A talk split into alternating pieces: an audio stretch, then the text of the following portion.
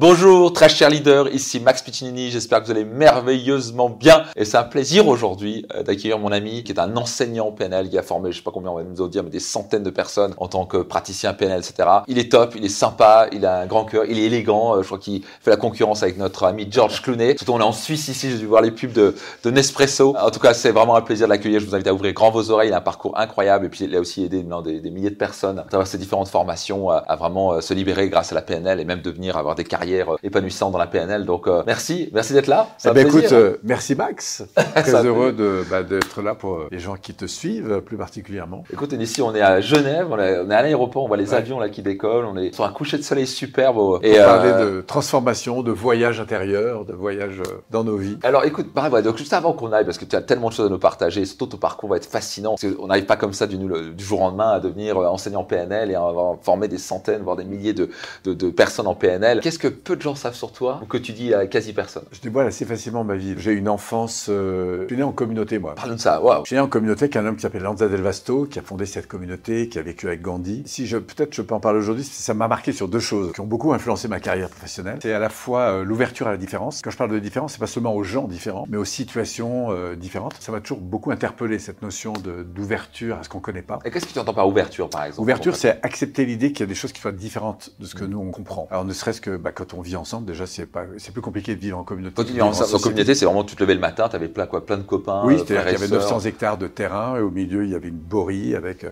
un certain nombre de, de bâtiments et des gens qui sont là. Donc c'était sur les plateaux du Larzac à l'époque. Voilà, je, je, suis né là-dedans, moi. Euh, voilà, donc euh, j'ai entendu parler toutes les langues. Enfin voilà, bref. Et donc wow. dans cette communauté, ce qui est, ce qui est important de comprendre, c'est que l'ouverture à l'autre, parce qu'on vit avec des gens qu'on n'a pas choisis, donc c'est plus compliqué qu'on veut vivre en société. Et tout ce qui a ensuite influencé cette capacité à s'ouvrir, que je vais trouver plus tard dans le développement personnel, évidemment ça va marquer. Et la deuxième chose qui m'a aussi beaucoup marqué, c'est le fait d'être entouré de personnes qui avaient fait des choix de vie qui étaient vraiment importants, qui avaient parfois quitté des fonctions euh, assez sécurisantes. Donne un exemple. Et ben, je pense euh, Pierre Parodi, par exemple. C'est un homme, euh, voilà, qui, qui, avait une histoire incroyable avant et qui, ou mon père, par exemple, qui, qui s'est engagé euh, dans cette communauté. Il, il, partageait une vision des valeurs, euh, notamment au début, ça, ça, a été la défense du Larzac. Mon père a été un des grands leaders aussi des mouvements non violents en France. C'était pour la défense, mmh.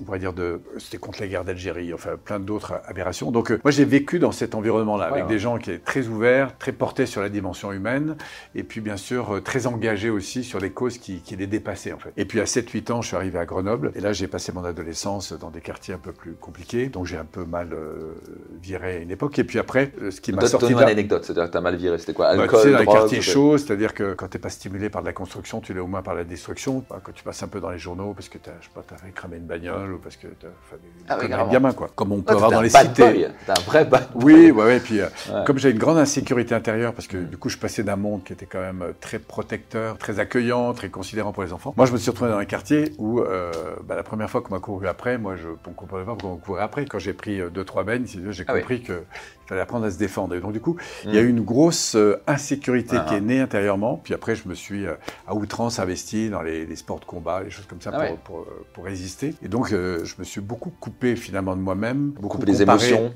Oui, beaucoup comparé au monde extérieur. Et puis après, ce qui m'a un peu sorti de la cité, c'est que je me suis investi dans le secourisme. Et donc, mmh. comme ça a été une brèche pour moi, j'ai investi énormément de temps, d'énergie. Je me suis spécialisé là-dedans. Tu avais quel âge à ce moment-là? Là, j'avais 16 ans quand j'ai commencé. Okay. En plus, j'avais une phobie de l'eau et du coup, je, je me suis donc c'était un challenge personnel ouais, en même très temps. fort. Et donc je suis devenu maître nageur. Alors j'avais une phobie de l'eau à l'âge de, Incroyable. de 16 ans.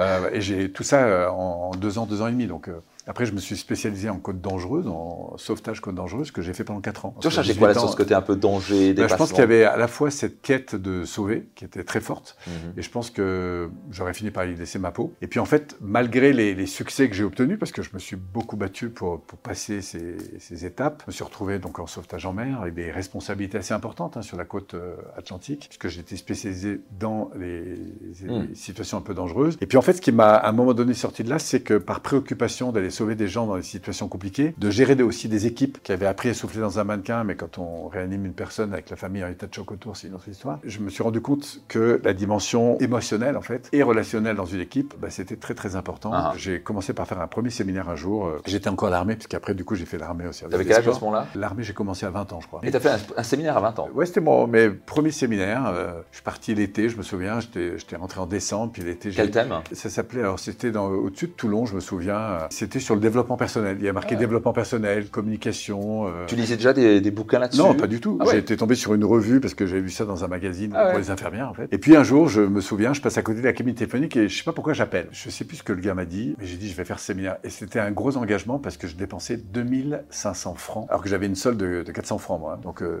j'avais un peu travaillé euh, l'été. Ouais, c'est 5 fois, même, ouais, plus que 5 fois. Énorme. Donc c'était un gros enjeu. C'est quand même intéressant que parfois, c'est, moi, je crois qu'on a tout ça en commun, les gens qui ont vraiment réussi. Un financièrement, ils, ils, vont. ils s'engagent. Et là, je partais pour une semaine, donc euh, je suis parti euh, une bonne semaine, euh, c'est même six jours. À, côté de ça, j'ai commencé à faire beaucoup de séminaires. En fait, j'avais été très touché par, par ce qui s'était produit. Je suis rentré dans les mouvements de la psychologie humaniste. Ah. Donc, j'ai fait de la Gestalt, j'ai fait de la sophro, j'ai fait de l'analyse instructionnelle beaucoup. Puis j'ai fini par faire une formation de formateur pour intervenir dans le métier de, de la communication et des relations humaines. Ça a duré un, an. Il y avait six semaines plus des week-ends en plus, donc c'était assez solide comme formation. Et je me suis retrouvé dans un réseau d'entrepreneurs. Donc là, j'ai 22, 23 ans, quoi. Et je démarre, en fait, euh, je démarre mon activité, j'ai 23 ans. Et donc là, tu, tu aides des gens, tu, tu, tu les coaches. un an après. Et comme j'étais dans un réseau d'entrepreneurs, entre ma formation et mon activité de sauvetage en mer, j'avais beaucoup de choses à évoquer. Et puis j'ai des hmm. vieux briscards de la formation qui avaient 15 ans plus que moi qui m'ont emmené avec eux. C'est comme ça que je me suis retrouvé à la direction de la SNCF pour faire euh, des séminaires. Donc j'intervenais dans un séminaire que j'animais pas complètement, mais je, je faisais des bouts. Ah, excellent. Et c'est comme ça que j'ai pris ma place. Et dans le cadre de ce réseau, j'ai été sollicité après par euh, Renault. Euh, je rentrais beaucoup dans le monde industriel. J'ai bossé pour euh, la SNCF, la gendarmerie nationale. Et les thèmes de tes interventions, c'était quoi? J'intervenais sur la communication, la dimension humaine, la motivation, retrouver du sens d'entreprise. Enfin, il y avait beaucoup de choses autour de la communication.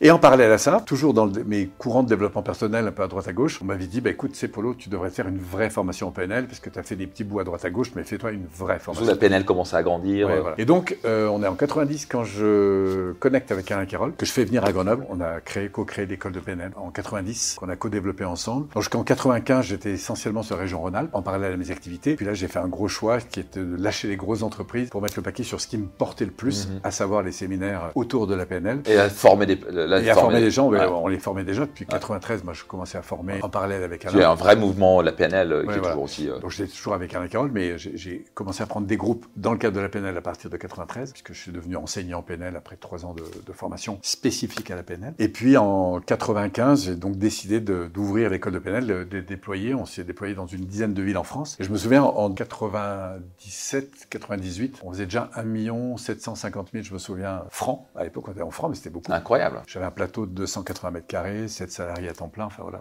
on a, fait une belle évolution.